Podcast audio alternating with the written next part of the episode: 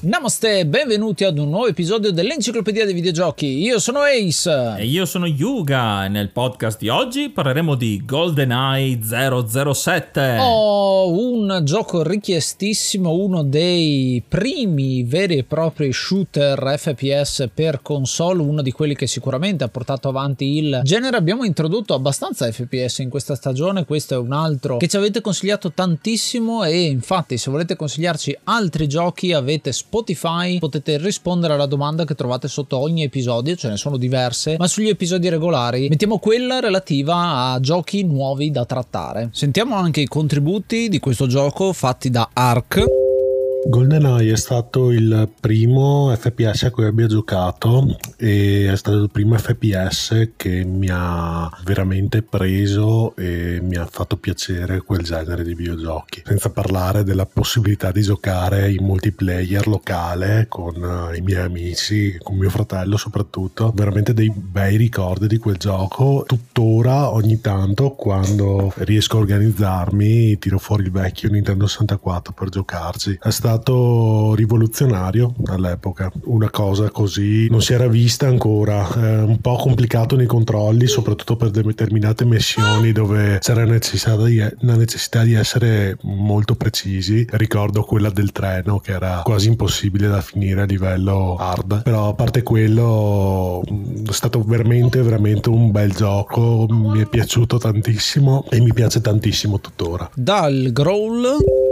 io di GoldenEye ho dei ricordi fantastici, facevo l'università, avevo circa 20 anni e il sabato sera dopo aver eh, depositato la mia dolce fidanzata a casa sua, aver fatto il mio dovere di bravo moroso, andavo a casa di un mio compagno di università verso mezzanotte, l'una, dove c'erano degli altri che si radunavano lì e passavamo le nottate a fraggarci a GoldenEye divertendoci come matti. Io ero il peggiore ma lo ricordo veramente come un periodo delle nottate divertentissime. A proposito di questo racconto, spero che parlerete anche appunto della modalità multiplayer locale che era implementata benissimo e con la quale io, ma penso un milione di giocatori si sono divertiti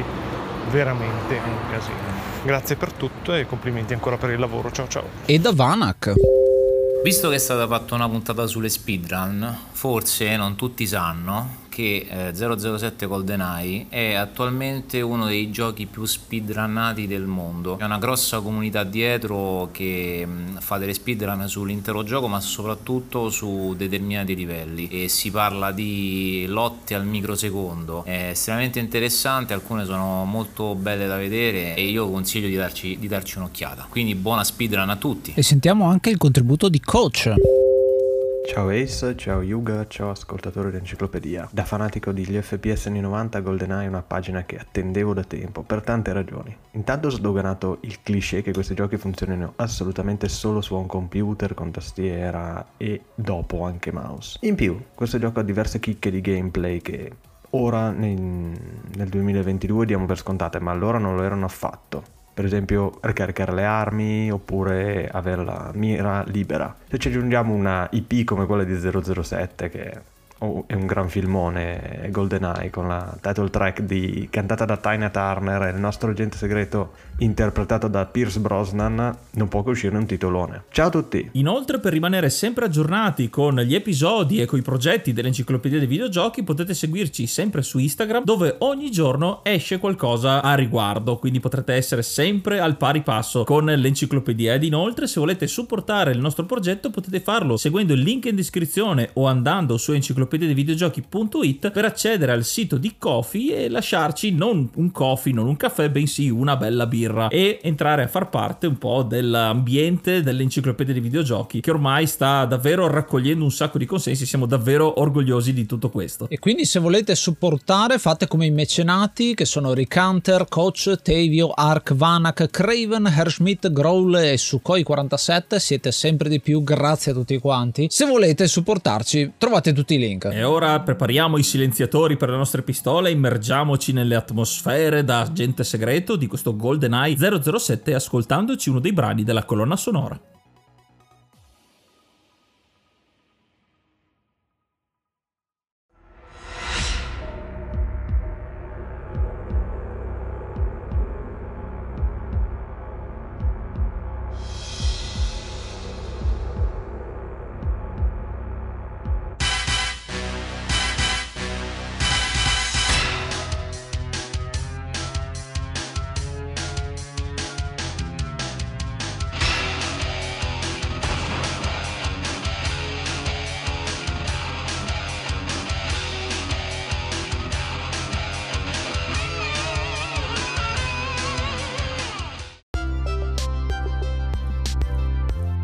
Il gioco di oggi è GoldenEye 007, un gioco sviluppato dalla mitica Rare e pubblicato da Nintendo inizialmente per il sistema Nintendo 64 e poi successivamente anche per Virtual Console dove si può ancora scaricare. Ed è un videogioco tratto dall'omonimo film appunto di James Bond GoldenEye 007. La cosa molto particolare è che a rispetto a molti giochi alla nomea che hanno molti giochi ispirati a altri media come ad esempio i film è che non sono all'altezza sono molto brutti. GoldenEye rivoluziona e contraddice questo stereotipo perché, come anticipato prima, è considerato non solo come uno dei migliori sparatutto in prima persona per quanto riguarda le console, ma anche uno dei migliori tie-in, ovvero trasposizioni videoludiche di un film della storia. Questo è dovuto a tanti fattori, perché giustamente c'è Rare dietro che era famosa per Donkey Kong Country di cui abbiamo già parlato e di Killer Instinct, un arcade che è uscito nel genere di fighting game ed è stato molto apprezzato, continua a essere ancora tutt'oggi apprezzato, ma soprattutto uno dei fattori che ha reso questo gioco unico è che è uscito ben due anni dopo il film omonimo. Il film appunto esce nel 95 e all'inizio del 95 si comincia a intravedere la prospettiva di fare questo gioco, quindi ci sono voluti tre anni di sviluppo effettivamente completi per poterlo portare avanti perché anche siamo tra la quarta e la quinta generazione di console. L'idea originale era di fare un platform su Super Nintendo, quindi molto simile all'approccio usato per Donkey Kong Country, mentre poi la stessa Rare, visto che non aveva assolutamente voglia di fare questo gioco, perché nessuno era appassionato di James Bond, fin quando un eh, Martin Hollis, che era sviluppatore di Killer Instinct eh, associato, si mette a fare la pitch appunto per diventare direttore gli dicono sì sì, progetto libero, fallo tu, perché appunto lui è un appassionato del franchise. E quindi in due anni di tempo subisce tantissime modifiche questo gioco, gioco, però l'idea è quello di fare un gioco 3D, un FPS che dapprima doveva essere on rail, quindi stile Virtua Cop con i movimenti automatici, mentre poi diventa un vero e proprio first person shooter con il free roaming, non con l'open world con livelli giganteschi, ma con eh, un bel eh, sistema che ancora tutt'oggi è apprezzato, ecco. Una caratteristica che contraddistingue lo sviluppo di questo GoldenEye da parte di Rare è l'inventiva, l'innovazione che volevano portare perché questo gioco appunto era una, una sfida perché è considerato è stato un po' il primo sparatutto in prima persona per console erano già famosi per PC perché i giochi all'epoca erano i Doom e Quake che dominavano il mercato e quindi su console invece era snobbata anche per questioni di, proprio di controller in questo caso il Nintendo 64 nonostante la sua forma particolare e non ancora ottimizzata se vogliamo dire per questo genere cerca di ampliare di trovare degli escamotage per farlo funzionare infatti anche le prime idee, come diceva Ace, di accostarlo a un rail shooter per semplificare un po' le cose. Invece così non è stato, Nintendo si è opposta e quindi è stato trasformato in uno sparatutto in prima persona. E una delle curiosità che riguarda la ricerca di queste innovazioni è anche dal punto di vista della ricarica delle armi. Una delle idee che circolavano era di poter ricaricare le armi staccando e riattaccando il Rumble Pack del controller Nintendo 64. Anche questa idea è stata scartata perché è molto macchinosa, però si vede anche già da questi elementi come cercassero, come puntassero aiutassero a fare un lavoro certosino, vista anche la certa libertà che gli era stata data per ricreare le scene del film e non solo, quindi come succede in altri tie-in, usare delle missioni aggiuntive che non riguardano, che non sono nel film, ma che aiutano a dare elementi aggiuntivi in modo da essere anche più appetibile. Davvero un grande lavoro di sviluppo e che effettivamente questi tre anni si sono resi necessari. Sì, si sono resi necessari anche perché il Nintendo 64 non è ancora uscito, è in vendita solo dal 96, è uscirà in Europa nel 97, quindi c'è ancora un bel po' di tempo prima che arrivi sugli scaffali e gli stessi sviluppatori non sanno neanche le spec, le caratteristiche per poter creare un gioco e non sanno neanche come è fatto il controller perché deve ancora venire fuori la presentazione che avverrà nel novembre del 95. Quindi inizialmente decidono di utilizzare quello che già c'è sul mercato, cioè il Sega Saturn e di implementare e di usare il controller del Sega Saturn come base di programmazione, diciamo, di di quello che era il movimento. Un elemento molto strano perché appunto prendiamo un esempio di Sega per fare un gioco per Nintendo 64, quindi la console war che continua a esserci con un po' di spionaggio industriale che renderà i controlli molto diversi da quelli a cui siamo abituati oggi. Se pensiamo che questo gioco è spesso considerato male dai cultori perché è invecchiato male rispetto a quello che offrono tanto gli altri FPS su console, in realtà bisogna considerarlo un po' a 360 gradi tardi perché al tempo non c'era quasi nulla su console di FPS, c'era Turok che era uscito da poco tempo che è comunque abbastanza limitato nonostante sia un ottimo gioco, ma se pensiamo alla rivoluzione negli FPS su console è stata data dal DualShock di PlayStation, quindi il doppio analogico. Quando esce appunto la notizia dell'unico analogico presente sul controller del Nintendo 64, si è deciso di far girare i controlli in una maniera molto molto interessante che secondo me si si sposa bene poi con la tipologia di gioco. Non stiamo parlando di Doom e di Quake dove sei uno che va in giro, corre e uccide tonnellate di nemici, ma sei un agente segreto molto più meticoloso e tattico e questo si traduce poi nei controlli di gioco. Noi abbiamo la cloche, l'unico analogico per poterci muovere avanti e indietro e ruotare a destra e a sinistra, per fare lo strafe, per guardare in alto e in basso e soprattutto per fare il colpo preciso abbiamo i tasti C, insomma quelli che stanno nel controller giallo e il bumper, quindi il grilletto per poter fermarci e poter utilizzare poi la cloche per poter puntare nella direzione giusta. Un punto di forza di questo gioco è che si discosta dai classici FPS dell'epoca, come i già citati, dove spari e corri per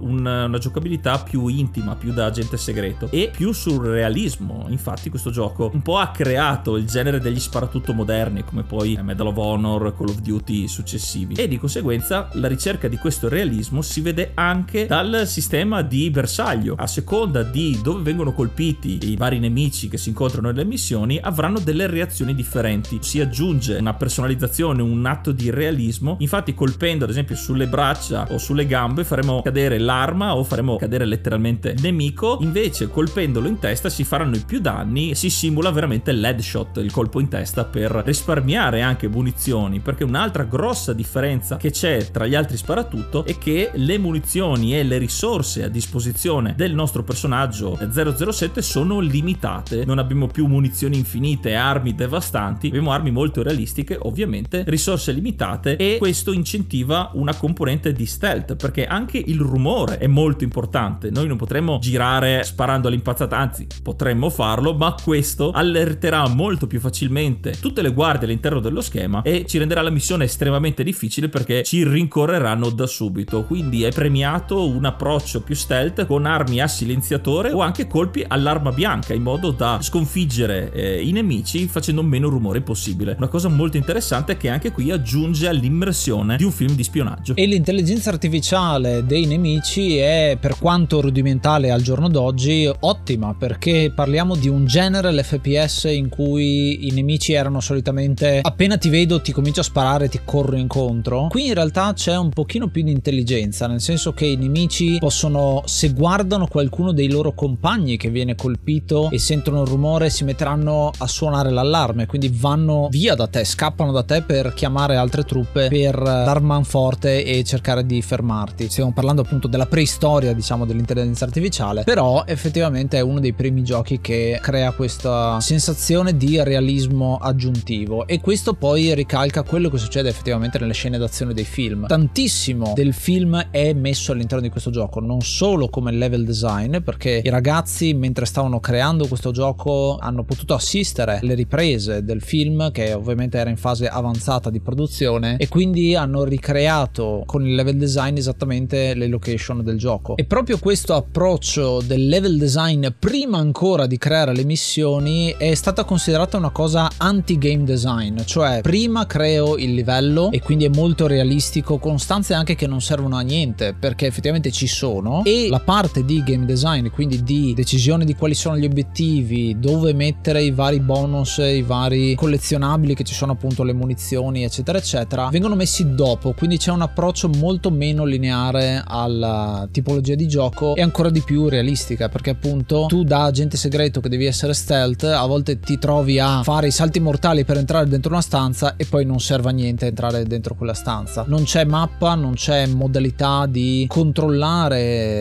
esattamente dove andare, dove è l'obiettivo, ma ti viene detto a livello generale sull'orologio che abbiamo, che è un altro elemento importante di 007, e dobbiamo insomma utilizzare il cervello un pochino di più in questo titolo. Questo approccio nell'usare il cervello più che i muscoli per proseguire all'interno delle varie mappe si vede proprio negli obiettivi, non c'è il classico inizia il livello e lo completi quando hai eliminato tutti gli avversari, tutti i nemici, in questo caso ogni mappa ha un determinato numero numero di missioni, di obiettivi che dovranno essere raggiunti e appunto non solo trova la chiave per aprire la porta, ma obiettivi strategici, proprio come nel film, come si confà a un film di spionaggio, un'azione di spionaggio, togliendo un attimo il fatto che sia preso da un film e quindi conosciamo bene o male quello che c'è da fare, il fatto di andare a prendere oggetti chiave, disattivare un computer, raccogliere informazioni, salvare degli ostaggi, il non colpire gli ostaggi, anche parte di missioni secondarie all'interno dei livelli, aggiunge tensione, pathos e e anche un certo feeling eh, più strategico, perché appunto non possiamo andare a testa bassa anche per i suscitati problemi nello sparare all'impazzata. E dunque un altro approccio estremamente diverso e che discosta ancora di più questo genere di FPS da quelli del tempo. Poi c'è anche l'elemento rare, perché appunto stiamo parlando di un team guidato da uno che non aveva mai guidato un team prima, Martin Hollis, e da tutte persone che effettivamente erano anche alla prima esperienza, soprattutto per quanto riguarda gli FPS, quindi hanno veramente potuto pensare fuori dalla scatola proprio perché la scatola non esiste in quel momento. Un altro approccio è quello della grafica, perché sì, stiamo parlando di Rare e Rare aveva i computer della Silicon Graphics eh, con cui è stato realizzato Donkey Kong Country, ne abbiamo parlato col Dottor Game in puntata. Questi computer servono per creare i modelli di gioco e quindi vengono creati prima i livelli, prima i vari personaggi che ovviamente devono essere presi dagli attori, quindi Pierce Brosman eh, e gli altri, insomma, che fanno parte parte del film e vengono creati questi modelli che al tempo erano anche abbastanza ben definiti. La cosa interessante è che viene utilizzata la tecnica del motion capture, non però con l'approccio moderno, quindi le tute con i vari sensori, ma indossavano delle vere e proprie armature con i fili legati a un computer. Quindi immaginatevi che la capacità di movimento era molto limitata, se uno saltava doveva stare attento di non tirare i fili e staccare tutto quanto. E quindi è stato abbastanza interessante questo approccio con il sistema Flock of Birds che viene chiamato. Se andate su YouTube trovate anche dei dietro le quinte che vi fanno vedere effettivamente di cosa stiamo parlando, ma un modo abbastanza interessante e che poi è lo stesso che è stato utilizzato per alcune delle animazioni di Killer Instinct. Quindi vedete che si parte comunque da una base di rare,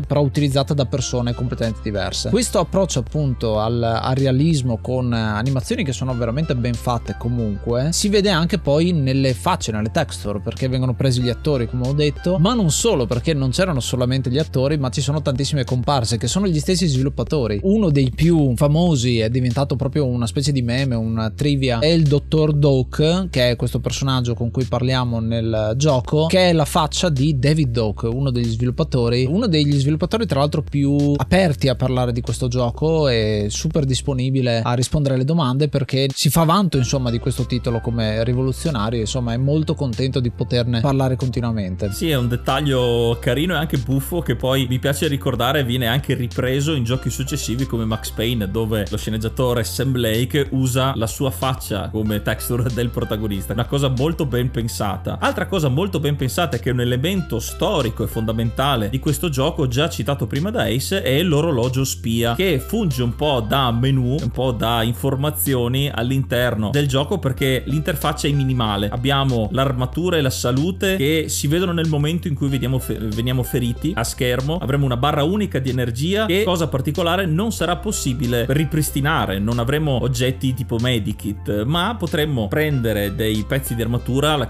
la, la, il bonus armatura, che ci permetterà di avere una barra aggiuntiva. Situazione molto precaria della nostra salute e che quindi necessita di strategia. Orologio che ci permette di vedere le varie armi. Sono in realtà molte le armi che ci sono in questo GoldenEye, partendo da quella l'arma bianca anche appunto i coltelli, i coltelli da lancio, gli silenziatori, passando per le pistole, i fucili, le mitragliette, tra cui il famoso club diventato arma simbolo di questo gioco, via via arrivando anche ai lanciarazzi e ai fucili di precisione. Tutte armi però realistiche, non ci sono a parte un'arma verso la fine più sul laser, non ci sono armi troppo esagerate perché puntano apposta su questa componente realistica. Un altro grande lavoro invece che non abbiamo ancora citato ma che è parte integrante di questo gioco e ancora oggi è invecchiata benissimo è la colonna sonora e il sound design in generale di questo gioco. I suoni dei proiettili, le fasi concitate d'azione sono rese benissimo con anche il rimbalzo dei proiettili, una cura veramente maniacale nel rendere i combattimenti e le sparatorie molto molto avvincenti e anche realistiche se pensiamo appunto agli anni di uscita, ma anche i vari temi rimasterizzati dai sound designer e dai compositori assegnati a questo gioco che che riprendono le varie tematiche, il tipico tema di 007, ma anche vari temi che ci sono all'interno del film e addirittura li migliorano, sono considerati forse anche meglio della colonna sonora del film stesso, a significare quanto puntavano su questo gioco non tanto dal punto di vista delle vendite, ma dal punto di vista proprio della riuscita di un prodotto completo. I publisher hanno deciso di regalare a tutti i blockbuster 20 copie di questo titolo e quindi alzare tantissimo quella che era la possibilità di noleggiare il il titolo. Blockbuster al tempo era una grandissima catena di negozi e effettivamente questo ha fatto innalzare tantissimo quelle che sono le vendite del gioco perché i ragazzi andavano a noleggiare il titolo, dicevano che bello che è questo gioco, adesso me lo compro e quindi nel corso del tempo ha fatto tantissime vendite, nel 98 e nel 99 venderà tantissimo, si attesterà, addirittura nel 99 vende copie come il 97 e il 98 messi assieme, quindi immaginate una curva esponenziale e l'ha reso appunto il secondo titolo più venduto su Nintendo Nintendo 64. Questa è un'ottima mossa di marketing che è servita, ma è legata soprattutto alla rigiocabilità del multiplayer di cui vi parlavo. Multiplayer che è stato aggiunto alla fine, quindi non è stato fatto nulla di nuovo come animazioni, come sound design, eccetera, eccetera, di cui ha parlato Yuga, ma diciamo che c'era già tutto. Multiplayer, split screen fino a 4 giocatori, che a differenza di quello che era il multiplayer del tempo, è molto più immediato, perché per fare multiplayer al tempo c'erano le LAN, quindi dovevi portarti portarti il computer a casa di un amico per poterci giocare. C'era qualcosina di internet, ma era ancora troppo lento per poter fare qualcosa di eh, vero e proprio. Mentre pensateci, con quattro controller, una console e una TV sei già a posto. Era veramente molto più immediato il gioco di questo tipo, ci hanno giocato tantissimi e ovviamente il multiplayer metteva in connessione tanti ragazzi e quindi tutti si compravano il gioco. Questo multiplayer molto molto profondo comunque, di cui parleremo tra poco, con tantissime modalità modalità da poter scegliere e anche tante modalità segrete. Nonostante questo multiplayer infatti sia stato integrato solo alla fine dello sviluppo di questo gioco, come anticipato da Ace è stato curato però in maniera molto accattivante perché con quattro persone a giocare contemporaneamente c'è anche il rischio che dopo un po' ci si annoi e per questo sono state aggiunte varie modalità di multiplayer. C'è la classica deathmatch standard dove chi fa più uccisioni vince all'interno di un limite di tempo oppure tratti anche dai titoli dei film un po' storpiati copiati dei titoli di 007 c'è ad esempio You Only Live Twice, ovvero si vive solo due volte, dove ogni giocatore ha solamente due vite a disposizione e l'ultimo che rimane in piedi è il vincitore. Un'altra modalità è quella che si ha solo uno di energia, se vogliamo dirla così, basta essere colpiti da un qualsiasi colpo per venire sconfitti e in questo caso alcune armi venivano fortemente in aiuto perché nella campagna originale sparano più colpi ma sono più deboli, in questo caso sono veramente letali perché nella rosa di di colpi che vengono sparati era quasi certo di colpire qualcuno e in più c'è una modalità cattura la bandiera ma non a squadre, c'è una bandiera situata in un punto del livello e ogni volta che qualcuno la prende parte un timer, alla fine chi avrà tenuto la bandiera per più tempo avrà vinto e una cosa simile c'è anche nella modalità Golden Gun dove c'è questa pistola che permette di eh, one shotare gli altri giocatori ma può essere raccolta solo la prima volta per poi averla un altro giocatore dovrà eliminare il giocatore giocatore in possesso della Golden Gun, un passaparola, un passaarmi alla ricerca di quello con l'arma più forte. Questa varietà unita alla possibilità di giocare in 4 che forniva il Nintendo 64 ha fatto la fortuna di questo gioco e anche proprio della console stessa che si ritrova a rivaleggiare con mostri sacri della versione PC ed essendo le console ancora più estese come possesso da parte dei giovani più giocate è davvero un punto cruciale. Una curiosità sul eh, multiplayer è che non tutti possono essere James Bond, l'agente 007. E invece sì, perché quello che hanno fatto gli sviluppatori all'inizio, Martin Hollis ci ha riso tantissimo perché effettivamente c'è nella cartuccia questa cosa, ovvero l'utilizzare i vari attori che hanno interpretato l'agente 007, quindi Sean Connery, Roger Moore e Timothy Dalton. Sono tutti presenti all'interno del gioco, ma poi Nintendo stessa ha detto no, toglieteli perché sennò bisogna pagare anche questi attori. Invece di togliere hanno tolto semplicemente il trio Trigger, però loro ci sono all'interno. Hanno optato però per altri personaggi selezionabili, tra cui ad esempio viene in mente Odd Job, che è un personaggio apparso nel terzo film di James Bond, è il classico henchman, il, lo scagnozzo grassottello asiatico con il cappello che taglia alla Kung Lao di Mortal Kombat, che è presente nel gioco, ma è anche uno dei personaggi più odiati all'interno del multiplayer perché è basso e quindi il puntamento automatico nella versione deathmatch coach non lo colpirà mai. Molto spesso viene bannato dalle partite, anche quelle ufficiali, perché ancora oggi ci sono tornei di questo titolo, oltre che a speedrun continue della modalità campagna, in modo che non puoi utilizzare quel personaggio lì. E insomma, una cosa divertente, come divertenti sono altre modalità aggiuntive che si sbloccano poi nelle tre difficoltà di gioco, finendo alcune missioni a tempo, cercando di finire più velocemente possibile. Sblocchi ad esempio la modalità Donkey Kong, dove tutti hanno le teste giganti e tutte cose del genere che sono sono molto più game e molto meno storia, ma questo gioco è fatto per essere divertente, ecco.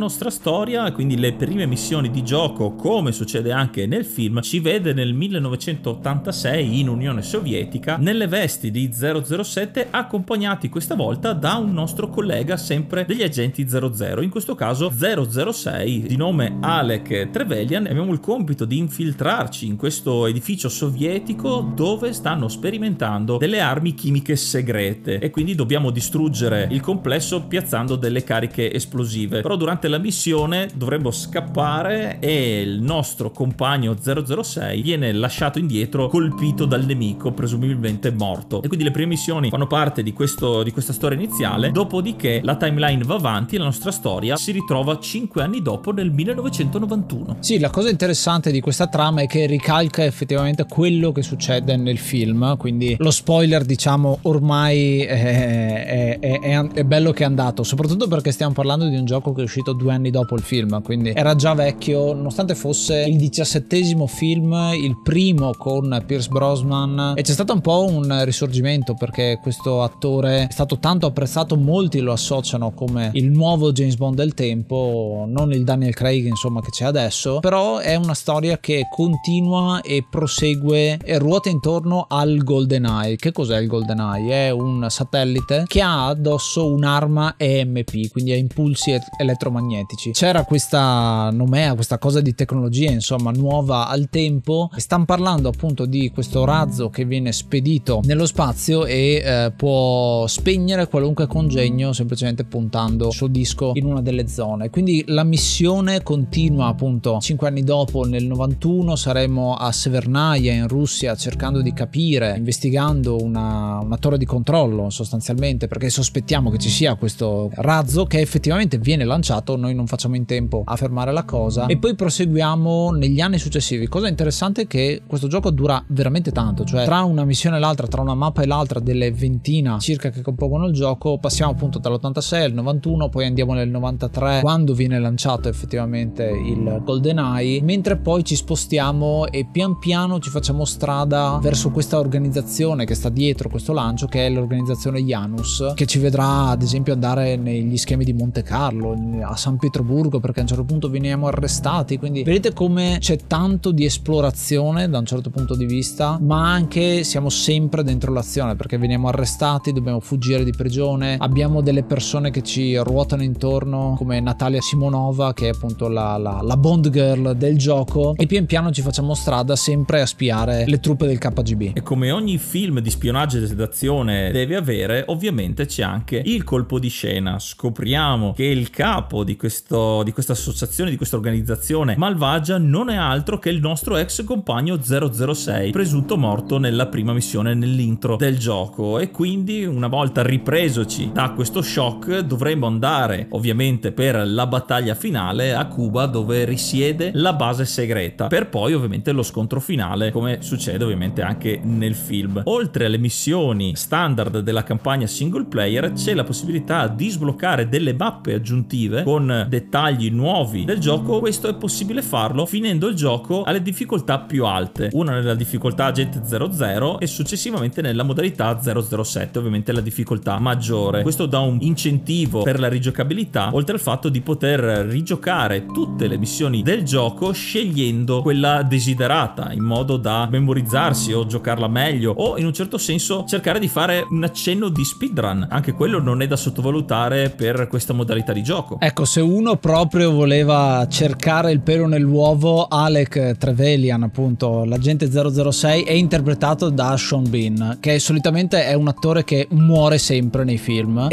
e, anche, insomma, un attore molto famoso, con questo che è uno dei suoi primi ruoli veramente famoso, che però ritorna come cattivo, perché anche Sean Bean come cattivo, insomma, lo sa interpretare molto bene. Bello anche il modello, perché la texture è molto riconoscibile di un giovane Stark, citando Game of Thrones, appunto, perché era era capofamiglia. Però insomma l'ho trovato molto interessante, ma anche banale diciamo come plot twist questo qua, nel, nel senso che uno se lo aspetta, ma lo stesso sta bene, sta bene comunque. Il fatto che metterla sul personale, ecco la, la fase finale del gioco ci sta tantissimo. Immaginatevi tra l'altro che a differenza dei film di James Bond dove l'agente 007 parla tantissimo e fa tantissime battute, in questo gioco non dice niente, quindi siamo solo noi a doverlo interpretare in tutto e per tutto tutto, comprese le battute che mi vengono in mente quando succedono alcune situazioni. Sono molto immedesimato nel personaggio. Tutto il resto, diciamo, del eh, clima e del tema di spionaggio è dovuto a queste cinematiche che ci sono ogni tanto e dalla voce degli attori secondari che ci aiutano a entrare nella trama. Dopo tutto quello che avete sentito, del quale abbiamo parlato, di questo grande gioco, non poteva non finire bene per la stessa Rare. Hanno fatto un lavoro così appassionante, così che aveva funzionato così tanto che non poteva potevano non chiedere se avevano intenzione di portare nel mondo dei videogiochi anche i titoli successivi di 007. Infatti questo gioco, come detto, esce due anni dopo l'uscita del film, ma poco prima dell'uscita del seguito cinematografico. Però in questo caso Rare si tira indietro e decide di andare per un'altra strada, rimanendo sempre con tutti i buoni propositi e il, gli accorgimenti che avevano creato per questo gioco, sfornando un titolo alternativo che si chiama Perfect Dark, che può essere considerato un vero e proprio successore successore spirituale di GoldenEye che infatti ne mantiene gran parte delle innovazioni ed è innegabile che questo gioco sia stato importantissimo e sia tuttora importantissimo anche per i giochi successivamente usciti, anche non di Rare, infatti ci sono dei rimandi come dicevo all'inizio per eh, gli sparatutto moderni di adesso, Call of Duty, Medal of Honor, ma anche in altri titoli un po' più particolari come Time Splitters, troviamo soprattutto nella componente multiplayer. Vedete quanto un gioco che dalle prospettive di base molto basse invece è riuscito a emergere all'eccellenza eccellenza dei videogiochi e negli sparatutto in, per- in particolare. Nonostante Rare abbia preso un'altra strada con Perfect Dark, l'agente 007 ha comunque avuto altri titoli. Tomorrow Never Dies effettivamente non è mai uscito, ma nel 2010 uscirà un altro GoldenEye 007 che ha lo stesso identico titolo, ma è un gioco appunto del 2010 sviluppato da Eurocom e pubblicato su Wii. Un gioco che è una sorta di reimagining più che altro del film ovviamente e anche del del videogioco ma che ci assomiglia ben poco è fatto da Eurocom che è famosa adesso è una compagnia chiusa ma è famosa per tantissime conversioni che mi vengono in mente di eh, Lethal Weapon di James Bond Jr. addirittura ha fatto e così tante altre è quella che ha fatto Maui Mallard in Cold Shadow per dirci tanti giochi tratti da franchise e poca roba completamente originale però effettivamente si è fatta il nome così questo GoldenEye del 2010 verrà poi rifatto con un remake nel nel 2012 con 007 Legends che è un remake di questo titolo, non del titolo originale, che è un remake che tutti richiedono a gran voce. Ci sono voci che stanno girando con addirittura dei gameplay moderni HD leaked di questo titolo per Nintendo 64, però effettivamente non è mai uscito. Chissà che sia la speranza, come sapete, quando noi facciamo uscire episodi solitamente torna a parlare, si torna a parlare insomma di, di riedizioni eccetera eccetera. Cosa interessante di Titolo 2010 e del suo remake è che non c'è Pierce Brosnan. Hanno sostituito l'attore originale e l'hanno fatto diventare Daniel Craig. Quindi è un attore che non ha mai recitato nel film, ma nel videogioco c'è. Un po' un anacronismo interessante, soprattutto dal punto di vista storico, capire com'è stata la riedizione con questo Reloaded, appunto, che è il sottotitolo che ha avuto in Italia, mi ricordo, per distinguerlo dal grande successo in realtà che è appunto il titolo per Nintendo 64. Quindi vedete che c'è un po' di casino, diciamo, per quanto riguarda il gioco in sé. E solitamente con le licenze di film succede sempre così. Chissà che venga veramente questo remake o questa remastered HD. Prima o poi uscirà, ne siamo certi.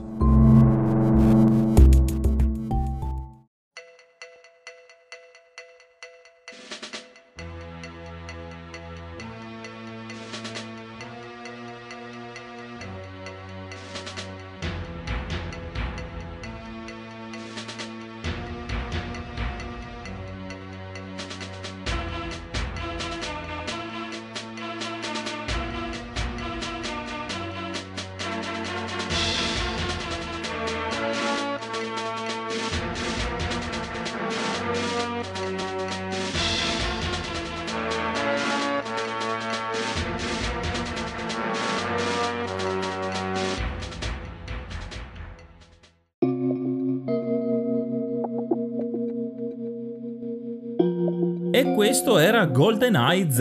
007, uno sparatutto rivoluzionario per quanto riguarda il mondo delle console casalinghe ed è per questo che io ho deciso di dargli 007,5 su 10 perché questo gioco nonostante affronti una sfida molto difficile che era quella appunto di portare uno sparatutto in prima persona su console e anche di portare una trasposizione di un film su console fa davvero un lavoro egregio generando a suo modo un modo diverso, una genere di un sottogenere diverso degli sparatutto in prima persona con gli sparatutto moderni. E forse è per questo che non gli do un voto più alto perché per mio gusto personale preferisco invece gli sparatutto un po' più cacciaroni come appunto al tempo erano Doom, Quake, Turok e altri titoli del tempo. Questo GoldenEye è più serio e forse un gioco un po' più adulto rispetto agli sparatutto come sono nati inizialmente ed è indubbio che tutte le innovazioni che hanno portato siano state fondamentali per il resto della storia degli sparatutto e dei videogiochi in generale per con serie che continuano ancora adesso. L'implementazione delle nuove meccaniche per implementare anche il difficile controller del Nintendo 64 e anche di creare missioni nuove, creare appetibilità su un gioco preso da un film che quindi come storia è già conosciuta, quindi renderlo ingolosire i giocatori a provarlo, a giocarci con l'implementazione di un ottimo multiplayer anche se inserito all'ultimo, quindi chissà cosa sarebbe potuto diventare se avessero sviluppato ancora di più quella componente e anche il, eh, l'audio, la, la, la, rimasterizzazione dei temi principali di 007 con le caratteristiche del Nintendo 64 ne hanno reso giustamente uno dei titoli più importanti di quella console. Un altro gruccio che personale mio è che nonostante molti giochino ancora adesso con emulatore e consiglio quindi eh, soprattutto di giocarci su emulatore anche perché la cartuccia originale ormai si aggira sui 300-400 dollari, è molto rara, è molto dispendiosa come averla, non è invecchiato benissimo soprattutto e anzi principalmente a mio avviso dal punto di vista grafico. Le texture sono ancora molto cubettose, i modelli sono molto cubettosi, ma ovviamente essendo il 1997 non si poteva chiedere di più se vogliamo. ed è forse quello, eh, assieme al fatto che sia più verosimile che fantasioso, il fatto per cui non mi piaccia dopo tutto così tanto. E tu Ace invece cosa ne pensi? Io ho intenzione di dare a questo titolo una PP7,5 silenziata, l'arma caratteristica di, eh, del nostro protagonista con il silenziatore perché è uno degli elementi che a me è piaciuto di più è un aspetto del videogioco FPS, quello di essere stealth, che qua comincia a prendere piede e poi si vedrà insomma con titoli che andranno ad espandere il genere, Metal Gear, Splinter Cell e tanti altri insomma che muovono in quella direzione ed è un gioco che a me piace tantissimo per la storia dei videogiochi perché non è stato un boom, è stata una crescita regolare e esponenziale ma nel tempo comunque che l'ha reso veramente un titolo indimenticabile indimenticabile che ha avuto tantissime persone che ce l'hanno consigliato, ecco, quindi sicuramente è un titolo che apprezzo tantissimo e soprattutto io sottolineo ancora una volta l'audio, perché per quanto sia invecchiata male la grafica, dal punto di vista dell'audio, dello score, appunto ne ha parlato Yuga prima, ma il sound design dei colpi, dei rimbalzi di quando spariamo contro i muri, eccetera, eccetera, dà proprio un feeling da film d'azione e soprattutto quella specificità che hanno i film film di James Bond, un essere azione e spionaggio messo insieme con ovviamente anche una parte amorosa che c'è sempre di intrigo, però diciamo che quella è una situazione che qua si viene a ricreare e che l'ha reso addirittura più famoso in un certo senso del film stesso, perché solitamente quando si parla dei film di James Bond uno parla del franchise nel totale e questo è il diciassettesimo appunto film sull'agente segreto, ma è effettivamente il gioco più famoso tra quelli usciti, perché ne sono usciti altri, ma mai ne nessuno che ha avuto così tanto successo quindi un bel 7,5 se lo merita dateci una seconda occhiata perché se avete magari storto il naso perché dite eh sì è un fps vecchio ormai la grafica è andata provatelo con il controller del Nintendo 64 per vedere come si è evoluta la cosa e soprattutto quanto interessante è quello schema di controllo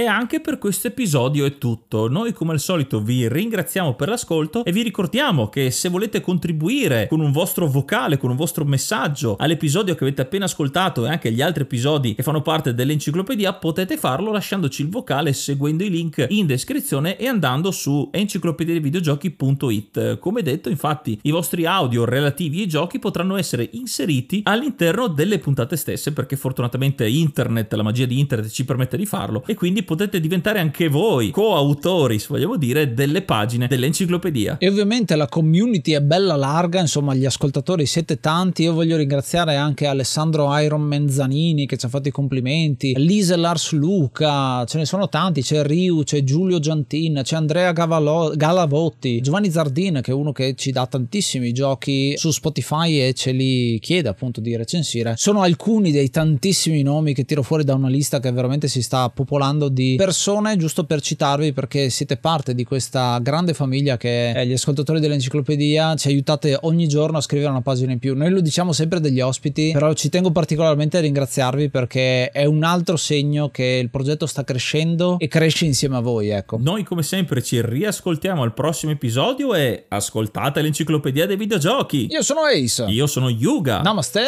and be brave. Ba-ba-ba-ba-ba. Ba-ba-ba-ba. James